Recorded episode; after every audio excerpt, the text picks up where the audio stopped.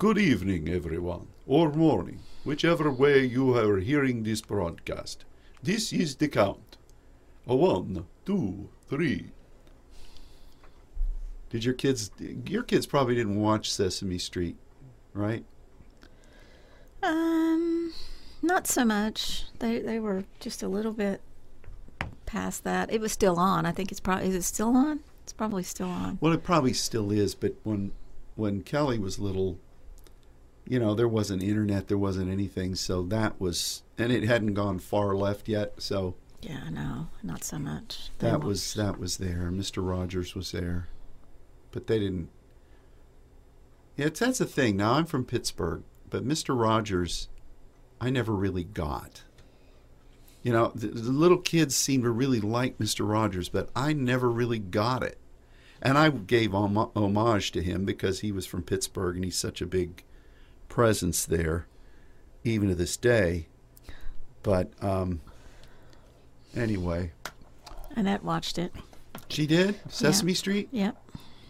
Sunny day. She liked Elmo. Elmo. Elmo. I watched Captain Kangaroo. Captain Kangaroo was my hero. Yeah, and of course, Mister Green Jeans was somebody, your sister. I loved, I loved Captain Kangaroo. And the dancing bear. Yeah. And Mister Ro- I'm sorry, but Mister Rogers was just boring. Well, I thought he was too, but then you see, somehow he had an immense following, and you'd see these little kids that maybe it touched a glitch of kids that were kind of uh, unsettled or something. I don't know. I remember Noah used to always want to watch um, Willy Wonka and the Tro- Chocolate Factory. Yeah. The original one. And that movie just gave me the creeps. I mean, I just, when it was on, I just, and I, I know it was so fun for the kids, but there was just something about it. There was just a darkness about it or something that was just weird to me. Yeah. Well, all those people sleeping in the same bed. Charlie and his, his, they're all laying around. They're all yeah. in bed eating candy bars. Yeah. Of course, now, I heard that here in town, in Dallas, there was this guy named Icky Twerp. Yeah. And he wore this teeny little cowboy hat on the top of his head. Yeah. Oh, my goodness. Of course, though, in the morning before I took Kelly to school, when she was in kindergarten and first, second grade, I would get her up, and we would either sit or lay on the sofa together and watch um, Bozo and the Three Stooges. Bozo from Chicago would um, would have... Uh, He, he would, at that time, he'd show some Three Stooges things, which I thought was really bringing culture into my child because I wanted her to, to enjoy that. But um, that was that was our ritual. I'm sorry to say we didn't really do anything spiritual. We did pray on the way to school, but that was before I became pneumaticized. And uh, Vicky says she watched Romper Room. Oh, Romper Room, yeah. And Captain Kangaroo. That's because you're my twin, girl. I watched Romper Room and Captain Kangaroo. Look at that. Romper Room. Yeah, I watched that too. There was that nice lady that was the host. I forget her name. I didn't watch Romper Room. I don't know why. I couldn't even tell you what it was about other than... Romper Room. Oh, goodness. Well, it's good to be able to uh, it's good to be able to join with you today. I'm sure that none of your fivefolds could have predicted that we were going to begin this broadcast with the count and discussions of Romper Room, Mister Rogers, Sesame Street, Captain Kangaroo. What was his song? Da da da da da da da da da da da da da da. Wasn't that it? And of course, who could forget? What's this one? Ba, ba, ba, ba, ba, ba, ba, ba, ba. Thanks, Davy. Oh, I love Davy and Goliath. Yeah, I watched Davy and Goliath. Oh, my goodness. The Lutherans put that together. and all those claymation figures, and he had that that rocket ship would take off at the beginning. They did all kinds of stuff. That was really, of course.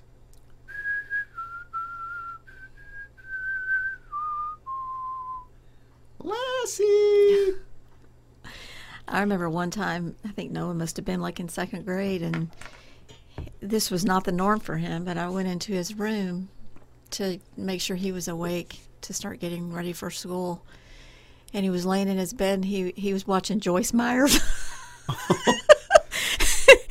I walked in, I'm like, what are you watching? He said, I'm watching Joyce Meyer. Oh, my Lord. He was like seven or eight. That's what I would put on at night to go to sleep if I needed to. No, she was, she's a good teacher. I mean, she's a good Bible teacher. But I thought, well, I guess there's worse things. Yeah. Wow. Oh. But I also, too, remember that because of the, the era that my kids grew up in was when we first got radically changed. And Lord forbid, you don't even take your kids in Half Price Bookstore. I mean, it was unless there, they're blindfolded. Yeah, there's there were so many radical beliefs um, because we were just like so far on one end of of learning about the spirit realm, I should say. But that was when my kids were little, so there was all those Disney shows like Dragon Tales and That's So Raven and and those ones that dealt with things that were just on the edge. And so all their friends were watching these little sitcoms, and I wouldn't let my kids watch them. And to this day, they still remind me that they could not watch Dragon Tales. And, you know, I'm just like, sorry. I mean, yeah, I... They, I can tell they've been both greatly deprived. I know, I know, that. But that's something that they they still just remember. Remember, Mom wouldn't let us watch this, or she wouldn't let us watch that. Well, remember when we when we launched out of here and took that massive group to uh, to Uganda, and we did all those activations around London, and that was at the time that Harry Potter yeah. was just oh, no, coming Har- out, and it was everywhere. Oh yeah. And we we went up in the Eye of London, and then we went on this, we went on one of their little boats. I forget where we were going, and all of those little kids dressed in red came onto that boat. Yeah. And we were making declarations. You know, not obviously, because the Bobby sort of arrested us. We were making declarations over the, the youth and the and the young mm-hmm. people of England. And once we were there and we saw those little children dressed like witches. That was in Paris. In Paris. Dear God, we went to the, we were riding on the metro, and this whole slew of little ones, maybe what, twenty, twenty-five? I'm not exaggerating, right? They all had these big black hats on, and I thought, Jesus, what what is... What is society doing? No, I my kids were in private schools, and they were in Christian schools, and they had a Halloween parade every year. So I just gave both of them the option. Took them out. Yeah, you don't, we're not going to go to school today, until they got old enough to choose for themselves. And I yeah. felt like they were making a, and they never once wanted to go to school on that day. But then Noah did come home one day and said that his gym teacher had them running around the gym on brooms because Harry Potter was like at the top of the oh, reading list at my Christian boy. school. You would be surprised how many Christians are so much into that whole Harry Potter and what was the whole Twilight, the whole vampire thing. Um, and I guess they just think it's okay. Well, remember before this Baptist church down the street from us went south, the way of the six-colored flag. The Methodist? No, the Baptist church. Oh, yeah, okay. Lakeside or whatever. They were, they were teaching in their Sunday school classes Harry Potter. They were teaching supposedly godly principles from Harry Potter. And I remember Channel eight, the A B C affiliate, went and did a big thing about how great that was. And you could see where it led them. Jeez. So huh. I'm... Um, I'm amazed by by all of it, which makes it interesting now, like having little ones, and I know many in our audience have little ones. You will someday soon. Of course, you kind of do because the twins hang on you. But the, the issue for me is having, and it's a good thing, because see, when I was a kid, of course, we didn't have a lot of demonic things, but we had protests and you know, the Beatles and rock music coming along, and so all of that was sinful, and uh, long hair was sinful, you know, all these different things. But now, you know, we were we were just told back then, you can't do this, and there was never any discussion as to why. So now I have these discussions with the twins about, okay, I know other kids in your class are doing this, but why is this wrong? What what does God have instead? And so it's kind of good. I know I know all the saints have these types of discussions now with their kids, but you can't take them out of the world. You've got to be the light in the world, and you've got to be mm-hmm. the representative government of God in the world. Mm-hmm. And um, but but see, I think that's why, from our perspective, I just can't tolerate.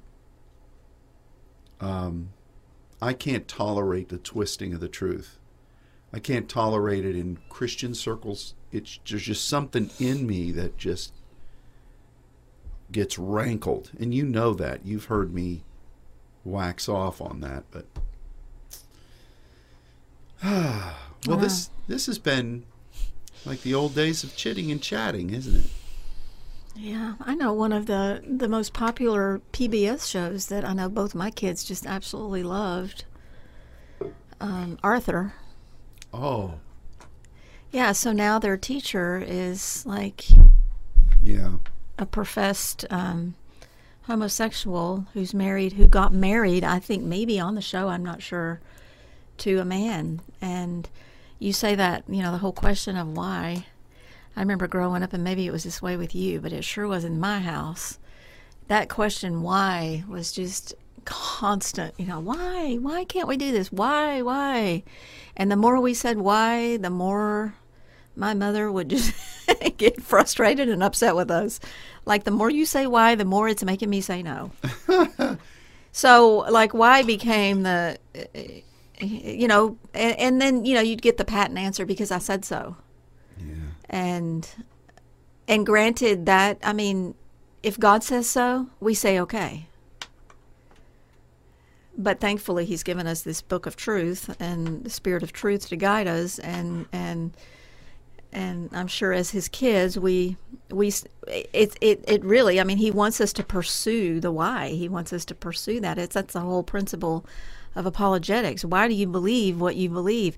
Listen, guys, as we head into the darkness and the gross darkness, we better know why we believe what we believe, especially with what's happening with all this progressive spirituality and Christianity. And um, it's just, it's, it's rampant. Yeah. So. And, and there's a lot of hath God said out there, where what we say from the word, people contest.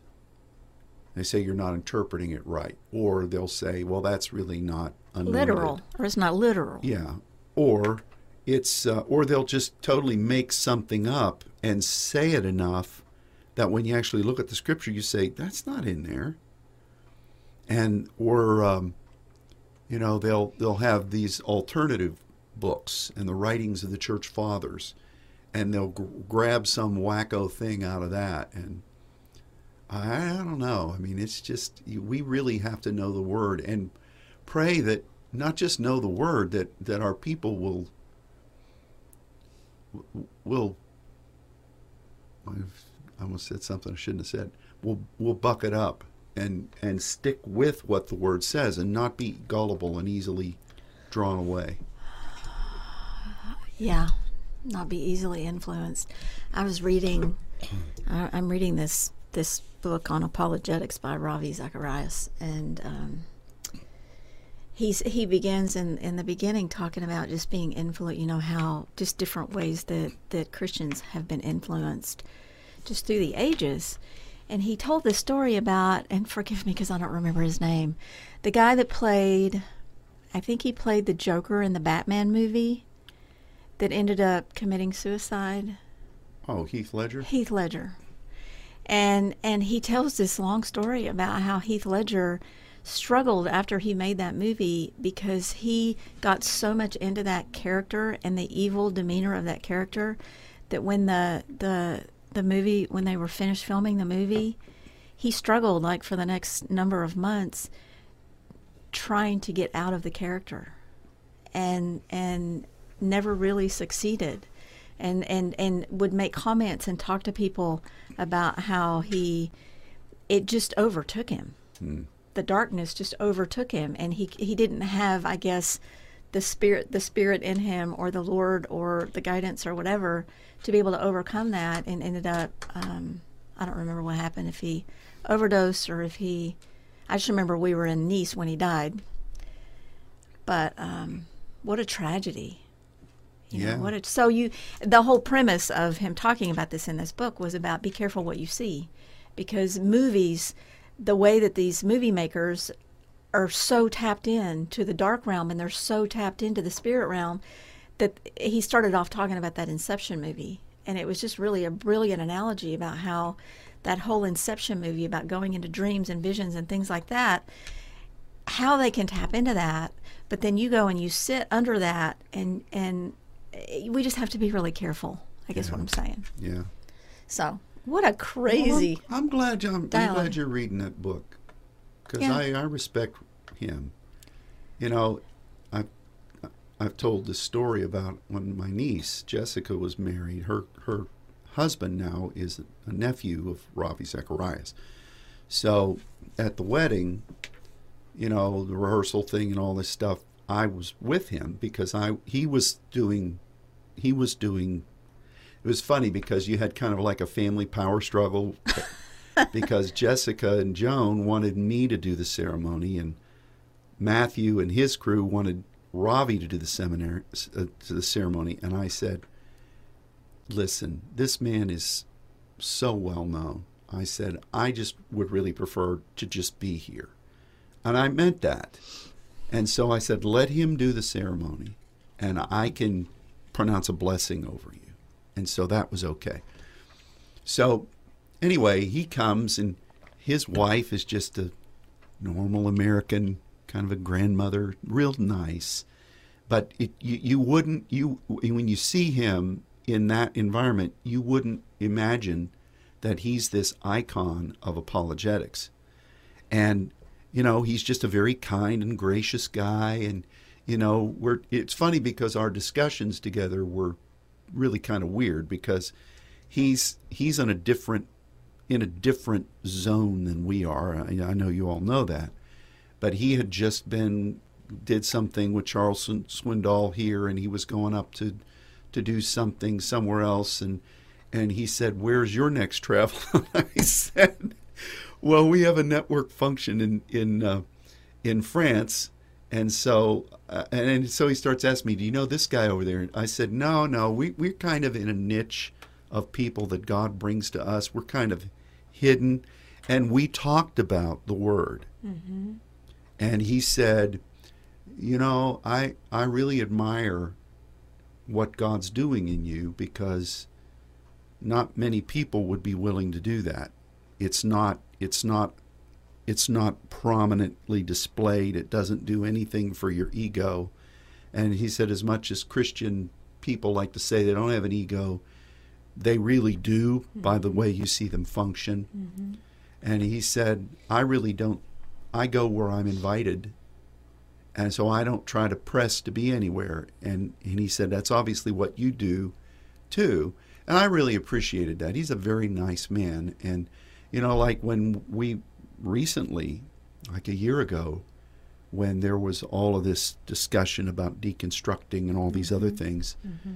uh, and the Roar thing and all that stuff, that's where I, and you know this, that's where I went to hear them describe the hidden intricacies of what is embedded in that type of teaching. And it's just straight, and they don't make any qualms about it. They embed all truth is truth. Buddhism, Hinduism, Taoism, whatever. And they just grab it. It's mm-hmm. kind of like, you know, it's just it's just wickedness. So I bless that. But the the point, though, is, is that it was really funny to have that interlude there, because here's two strange vessels brought together in this time frame what we represent as a Saints Network, which he his whole structure is not in that, because mm-hmm. they're not in the spirit languages and all that stuff. Mm-hmm. But we we respect and honor his devotion to the scriptures. Right. And so in some ways, that's another army that the Lord has brought. Well, it should be a tool for us. Yeah. Really, because yeah. I mean, it's it to me, it's a safe place to go. And and I've yet I, I've I listen to his podcast from time to time, and then there's a, a woman that I think I told you about that actually used to be like a contemporary Christian singer, and and she ended up being drawn, she and her husband, to a church that where she just seemed like she just felt like she just completely fit in. I mean, raised Christian and all that with Christian parents.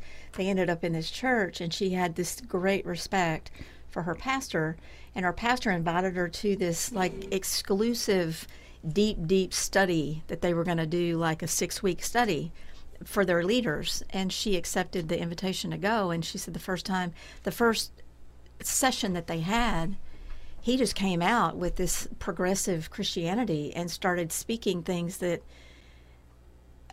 were so contrary to what she knew truth was just from her upbringing. Mm. And it, it, I mean, it lit all these alarms because she was deceived. I mean, she stepped into this church, felt like she belonged, had gotten into the worship and, and everything. And then when she really got to know what the leadership really believed and what path they were taking, it just set off all these alarms. And so she pursued um, the teachings of, of Ravi Zacharias, because it, it made her realize, I need to know why I believe what I believe. Yeah. And we should all have that passion to know that we don't just believe what we believe. Now, of course, we've been trained by a master um, of the of Scripture. And so if you've been awake for the last twenty-two years in this Pneumaticos pathway, you should know why you believe what you believe, because we've been studying the Scripture for so many years now in such a deep way. Um, but just the... the because of the deception, and because, you know, feeling a responsibility for this next generation that's coming up, where it is so, I mean, that whole movement is so... Um, it's alluring. It is. I want to be sure that in whatever voice I am into this next generation, that I can be a voice into them that they trust, that says, you need to be careful of this and this and this and this, yeah. and and know the language, and be able to um, to know. And, you know, recently, I, I know I shared this with you, but I, I, I, I was confronted with just the whole topic of homosexuality in the church. And it, it came to me in, in somewhat of a personal way, um, in a conversation with a friend. And, and I realized in the midst of that conversation, as I drove home, that I was not prepared to really have discussion with somebody, scriptural discussion with somebody, as to why I believe.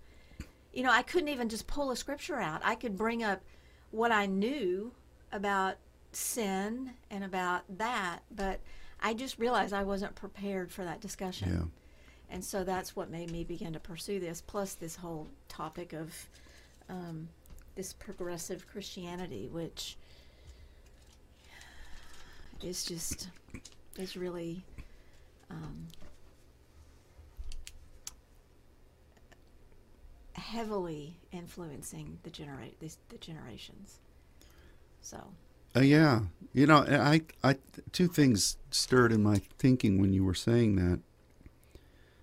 One, when I was in high school, I I was c- wanting to pursue law, and so I got on this debate. The, the debate team for the school, because that's really was training for that. So we would have these recruiters from law firms and from like U S Steel that would come in and, and talk to the debate team.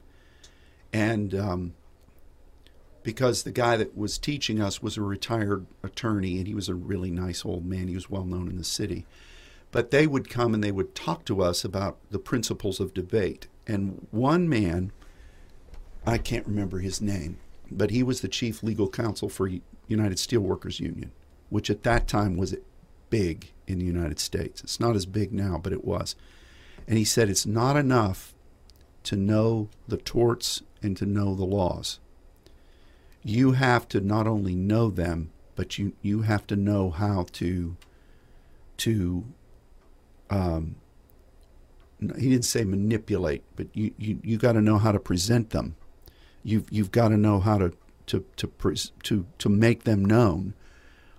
Because if you have two attorneys that come or two concerns that come with the law, the one that's going to win is the guy that knows how to give a convincing uh, presentation of the law. It's like politics. Yeah.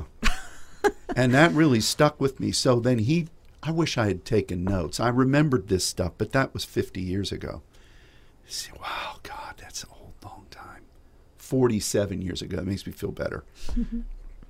But he was, he gave us two or three tricks and how to read people uh, as to the flaws in their case, that you could, even though they were right in the legal sense, you could see the flaw and you could come through it. We've got to be that way. That's exactly right. We, we, we can't just know the word, because some slick guy or woman with an anointing and with a backing, it's, you just watch how often people are just, look, look at the serpent in the garden. Mm-hmm. You know, the tree of the knowledge, that's the, that's the first principle. Uh, it's a principle of walking in wisdom, one mm-hmm. of the three principles. And it wasn't just not, it was, it was to know mm-hmm. and to participate and become familiar with. That's still the pathway of the enemy. He brings somebody or some group that you want to emulate, and you get to know them. You're sitting in the seat of this corner, and pretty soon you become them. And you may not even know it. I know, and the, and the thing that really, the thing that really challenged me, I think, just with this whole issue with just homosexuality in the churches, is is being able to speak truth while still speaking in love. With that, you know, without being religious or being judgmental, or because people are very, I mean, I think that's a big issue with the church, is is just the whole principle of coming at them with religion, um, legalism, and things like that. So I, truth is truth, and when you speak truth, I just I just have to trust that the Spirit will be on it. And I know that's happened over and over with all of us in different points of dialogue over the course of the years. But um, it's just, these are just some hard, we're just faced with some hard, not yeah. just social issues, but scriptural things that we, we've got to know. And we we need that anointing. We need the creativity of the Spirit. You know, I remember when I was growing up, and Um, like like I got a I got a job my senior year working for the city I lived in, and we were worked on a road crew. So I worked there for guys that were on vacation. So a couple days a week, I would drive in this asphalt truck out to the refinery with this nice man named Mike. And this guy smoked like a chain smoker. The whole cabin was full of smoke. Now, I knew that smoking was a sin. But back in that day, everybody, even everybody the Baptist smoked. But see, but see, here's the deal. I knew it was wrong, even though we didn't know the health concerns that we know now. We still knew it was wrong. Smokers cough, and people would get sick. So I could tolerate what he did. I didn't like it. I would not tell him, what you're doing is fine. It's great. And I certainly wouldn't say, well, you know, you're going to hell for I that. Can do it too. I knew it was wrong.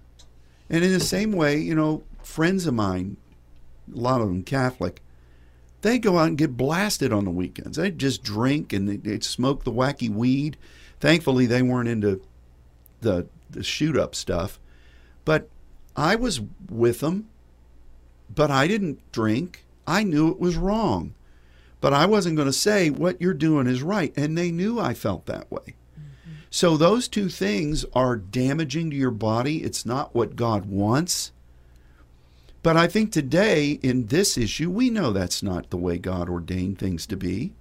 If there, people are going to do it, that's their choice. But I'm not going to say it's right. And I'm certainly, you know, like I told my girls, look, you you don't smoke you because it will kill you. You don't do it. And they knew, yeah, we're not going to do that. From that perspective, I think it's the same kind of thing. There are a lot of things that people do that, you know, you you just, I, but but in today's culture, we not only have to say what I just said, but we have to say, yes, it's right for you to do that. It's your choice. You, and we're saying it's just an alternative lifestyle. Well, it's not an al, it is an alternative lifestyle, but it's not the right lifestyle. It's not God's lifestyle. And I'm not going to curse somebody because they're doing it, you know? No, but when you get into a discussion with somebody and they're asking you, knowing from from where you come from and what you believe, you know, what do you think about this? What do you think about? I I just want to be prepared. Oh, yeah, I know. I, I think what you're doing is right. Oh. But it's just It's just from the standpoint of how many other things in life do we see people do that we know is hurtful to them, is damaging to them? Oh, I know it. I know. I, you know, it, it just, and I know I've said this before, it comes down to Christians. You know, there's so many Christians in the world that call themselves Christians, but are they Christ-like? And what does it mean to be Christ-like? And and and and furthermore, if you're a Christian, you should be following Christ. And and we know that Christ is not going to lead you into that lifestyle. Yeah. So it, it's just, you know, the whole term Christian has just become so diluted and just such a, I don't know. And and but then again, I mean, that's why the Lord is uncovering these mysteries and, and raising up this this understanding of, of what it means to be holy and saintly and to be a saint and and to become sanctified and purified and the whole understanding of, um, yeah. So it, the move is on. The truth is, is being revealed. It's just, um, I don't know. Well, you Boy, know, we sure didn't plan this discussion. I could have, I could have reached out to Mike back when I was in high school and put a Philip Morris poster in my uh, in my front yard. My dad would have burned it down. Did your dad smoke? Oh, heavens, no. No, but I'm saying. Oh yeah, yeah. Uh, to, just to show him that yeah. as a Christian, I was supporting him. Yeah. I could have marched downtown Pittsburgh in a rally to support smokers' rights. Especially when they started restricting. Remember when that happened? We oh, used yeah. to have smoking sections on the plane. When those went away, smoking sections in restaurants, those went away. We could have risen up then, you know. But Jesus never did that. Sometimes people say Jesus is a friend of sinners, you know. They said he was a friend of wine bibbers and harlots. But he didn't go protest for their right to be that way. Mm-mm. See, we, we've got to look at this candidly. Mm-hmm. How are you going to reach a sinner by saying that something they're doing that is wrong is okay? How is that you can't. a gospel nope. pr- premise? You can't. What did Jesus say to the woman that they were going to stone? Neither do I condemn you. Go and sin no more. We're your accusers. Anyway, you're right. We went down a r- weird pathway. Let's talk about something else. Um, this is a really unique season, and there's a lot of fasting going on. There's a lot of... Um, the Father is opening himself in ways that are unprecedented to this point, because, due to the fact that it's his timing and due to the fact that you have been faithful um, in the in the past with him, and somehow then you were ready for this. Um, it's a time where there are a lot of dreams. It's a time when there, there are a lot of um, intercessory deliberations that are that are that are just different than than what we've known. And uh, I I think that I think that we need to be prepared in that season, in this season. We need to recognize it, and we need to act accordingly. We can't just have business as usual. Um, I think. I think also we've got to be prepared for the feelings that are inside us that are um, indicative of the changes God's working in us and the growth that He is facilitating. We need to recognize the oppositions from our own um, mind and our our flesh. We we have to recognize how the enemy is trying to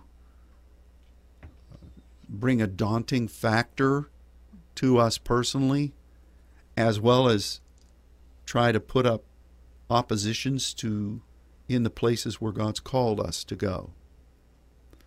And all of those things, plus the revelation God's giving, which is always, it's meat, but you have to, you have to invest yourself into chewing it and digesting it. Um, this is a different season than any I can recall, because it brings various factors that we've known in the past, but there's a synergy of those factors which creates something different than any atmosphere that we've faced before. So how, how would we counsel this great group of saints to maneuver and survive in the midst of this?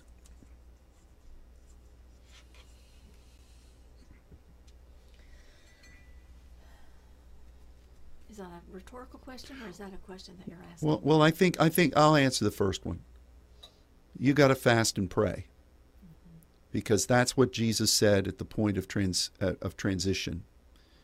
You know, um, when when you've been transformed, at the base of the mountain, he said you've got to press into the right hand of the Father, and you got to fast and prosuke, which means grace and hear, and also, with that, he taught about saying to the mountain, be removed. And um, your heart is working there too. And again, like we've said, um, the doubt in your heart is has to do with how you're processing the calling. And, you know, it's the diakrino. So if you come up to that mountain, or you come up to that transforming place, and you say, no, and you mean it. Sometimes we say things we don't mean, and then we need to plead the blood over it. But deep in your heart, um, there's not a question of your fidelity and your devotion. So, so you've got God transforming you, transfiguring you, and you've got the mountain of opposition. So I would say that people need to be fasting. They need to be spending time at the right hand of God. And we, not they, we need to be hearing from God. So that's step one, I think. What's step two? Well, I, I, I, for over the course of the last number of years, God has been teaching us about Him and and making himself vulnerable and really revealing who he is to us in so many dynamic ways. And I know I've said this, and I know that you said this recently as well, that for whatever reason, this cycle of his ways has been so intense and so, um, I mean, the, the other two times that we've been through this cycle of his ways, it's been instructional and it's been progressive and it's been really amazing. But there's such an intensity to where we are and him revealing his his wisdom, his spirit of wisdom and revelation to us, his spirit of grace and supplication to us. And then yesterday, or a couple of days ago, you mentioned that year of judgment, which was unique all on its own. And and so, I don't know, for me, I this is, I'm learning. I, I am ever learning of him. And and I feel like in so many ways I'm on the fast track, but at the same time, it's so intense that it... I know that if I just let go, I, I almost feel like I could just like be absorbed into him. Mm-hmm. And it, I mean, honestly, it's like he has given us everything.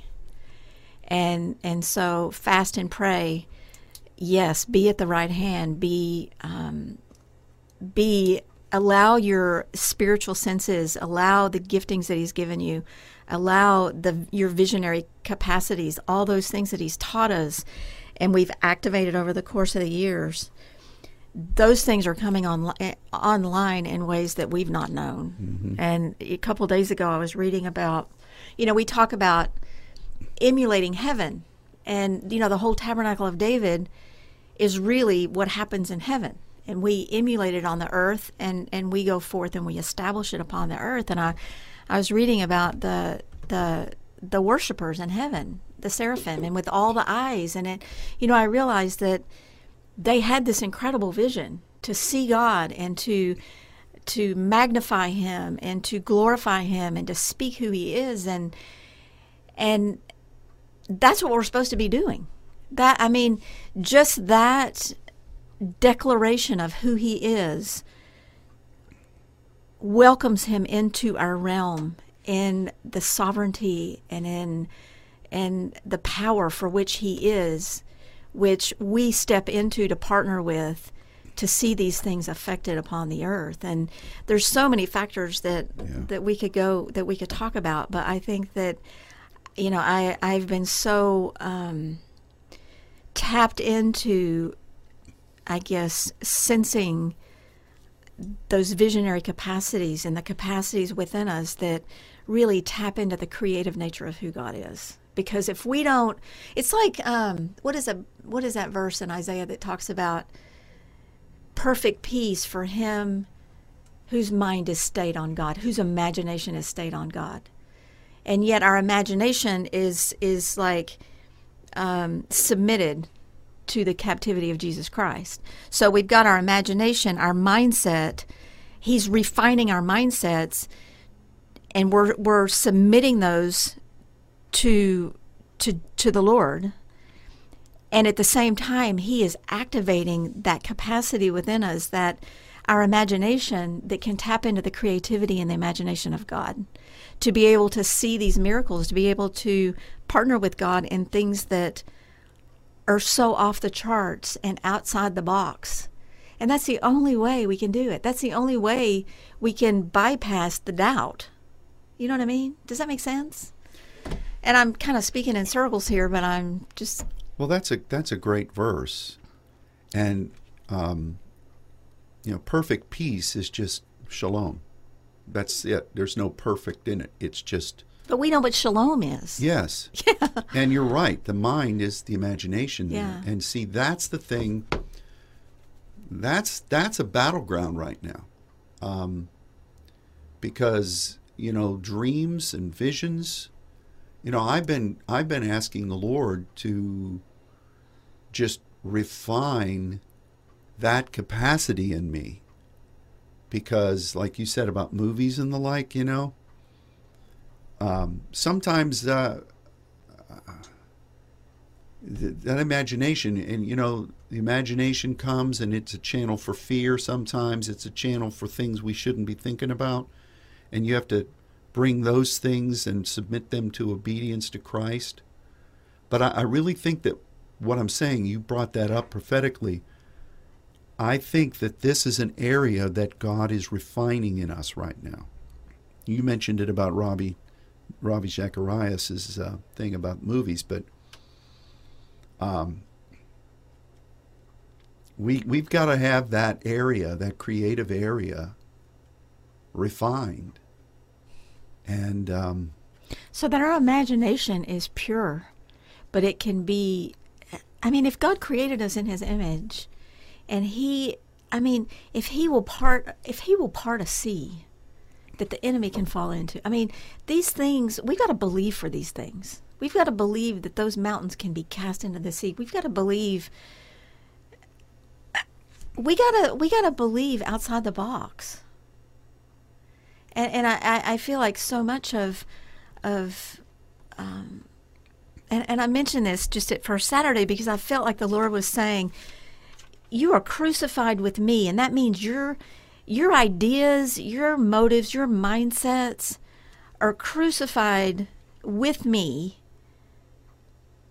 And, and, and, and you lay them in subjection to the obedience of Christ, so that you can have the mind of Christ, so that you can truly have that that mindset, that imagination that is that that comes only from God. Do you know what I mean? Mm-hmm.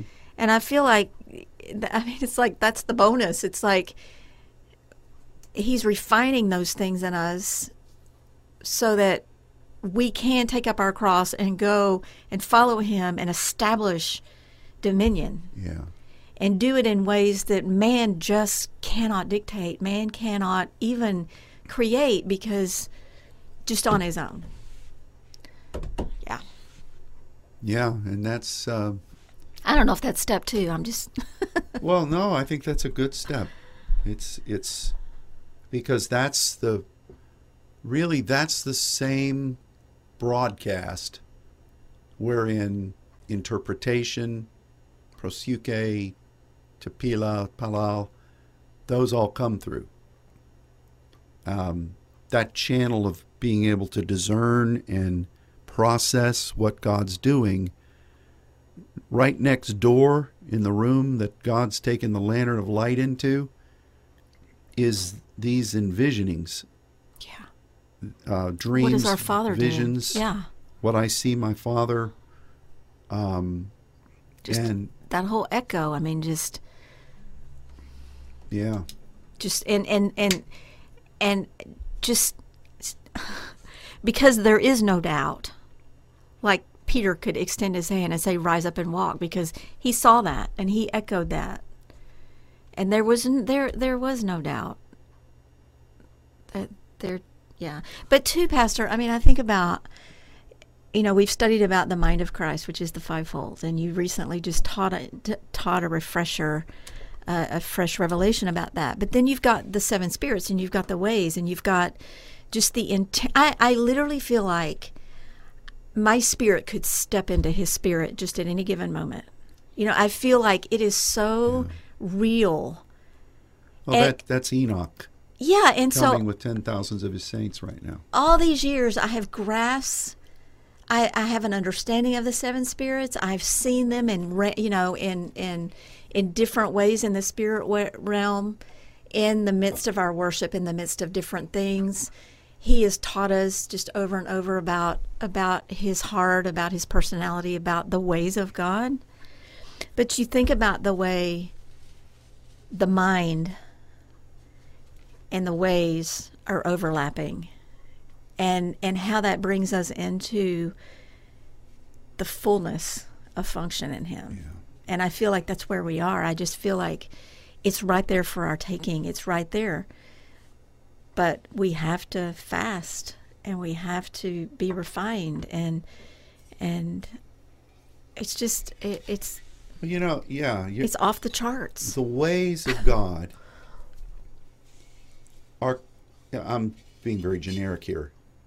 But since they are his person, it's kind of like with him, his goals what he, what's important to him, how how he feels about a thing, how how he processes how he's going to do something. And it's kind of like hearing somebody talk about their passion or what they they eventually want to achieve.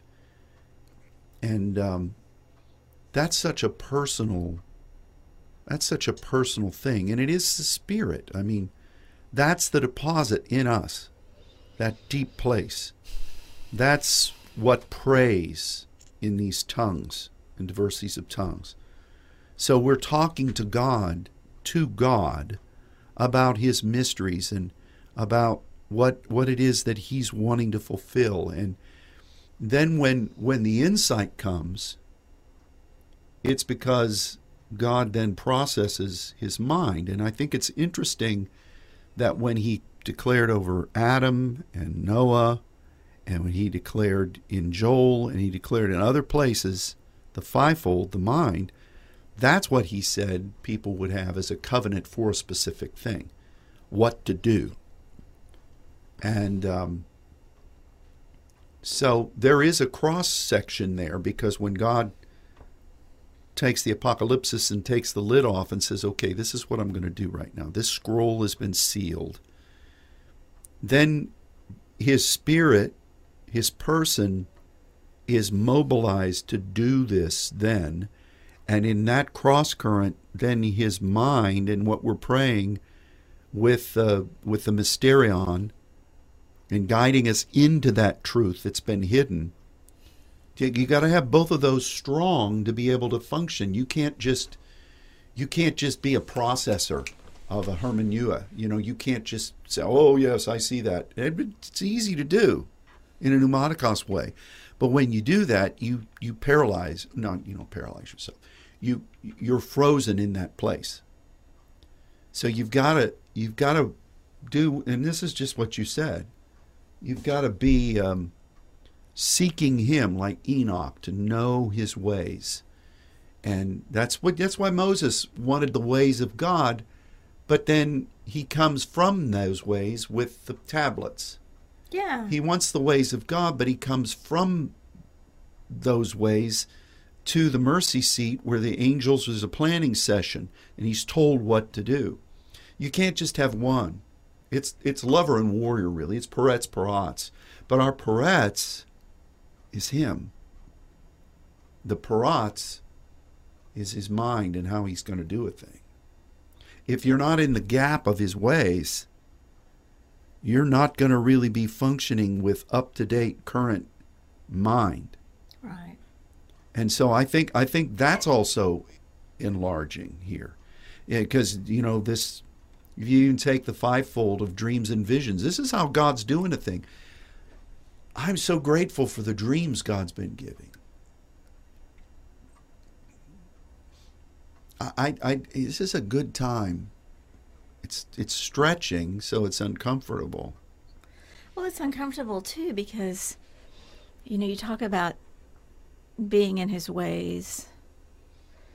A lot of our training ground, and, and we've talked a lot about the darkness, and, and, and, a lot of our training ground is is being exposed to um, in the realm, in the spirit realm, where there's contention, where there's there's warfare, there's darkness, there's, you know, I mean, everything that manifests on the earth, we know, transpires first in the spirit realm through intercession, through partnership, through the angelic. And so We're it's like we're living that warfare, we're living that existence where, because when you expose yourself, and the Lord protects us, so that's even the more beautiful thing about it. I can't tell you how many times over the course of the last number of weeks that I have, you know, gone back and just quoted about being under his wing, or he protects us from this, he protect he is our protector, but he also exposes us to teach us and to to strengthen us to be able to stand. Yeah. So you know, in a lot of ways, sometimes I feel like I'm wavering in my stand, even though I'm solid, and I know I'm, you know, I know that I'm, I'm strong, but because of of the things that that we're being exposed to, you know, it almost sometimes like takes the breath out of you. I mean, it's just like knock tries to knock you over. So I don't even know what I'm saying. I just know that this is definitely Adonai. This is definitely training for for the saints. And and I think that in so many ways, if wisdom is taking light into that darkness and overcoming Ra with Tob, we're we're we're dwelling in the darkness, um, and that light is is is is being um, stoked, I guess I yeah. should say. When you think about that, what we talked about last Wednesday night about how God formed the light and how that goes into the darkness that he created, and he put treasures in there. So you've got the light, which is his spirit, his ways. So that's his ways. But then he also created, he makes, he made the, the whole discussion of, of evil and peace. And that's his mind. So you've got those two. You've got him forming his light to work with us in the darkness that has been reserved, the, the mm-hmm. deposits of glory. But then you've got the Ra that has to be addressed in Shalom. And so you've got those two. Again, it's his ways, obviously, with his light being specifically crafted. Think about that. Like if, if I wanted to share something about what I really feel, which I really don't that often, but I would carefully form it to try to help the person I want to understand it know what it is I'm trying to do. I don't know, I'm not saying this very well, but those yeah. two things are there. It's the mind, which is what he teaches us, what we're to, to declare, how we're to gain dominion and peace, and um, the light, in the darkness, which is more about his ways. The darkness is more about his ways, which is why when his spirit was brooding over the darkness, you you, you can't separate light from darkness. I mean, that that's they're, they're made for each other. And that's his ways. That's him. That was the heart of God for us, and the heart of God for his plan for the earth and for creation, but more for us and him. That's what those those ways were about. That's why his spirit brooded on that. And um, anyway, well, we're out of time. Mm. Thanks for joining us today. It's uh, like forty-one degrees and raining here, so it's a real London winter out there. Yep. But we will look forward to um, addressing many of you tomorrow night on Wednesday Night Live. And um, just know that we're in this together. We're looking forward to the seminar coming up in a month. Um, stay strong. And don't give up. Amen. Thanks. God bless you all. Goodbye.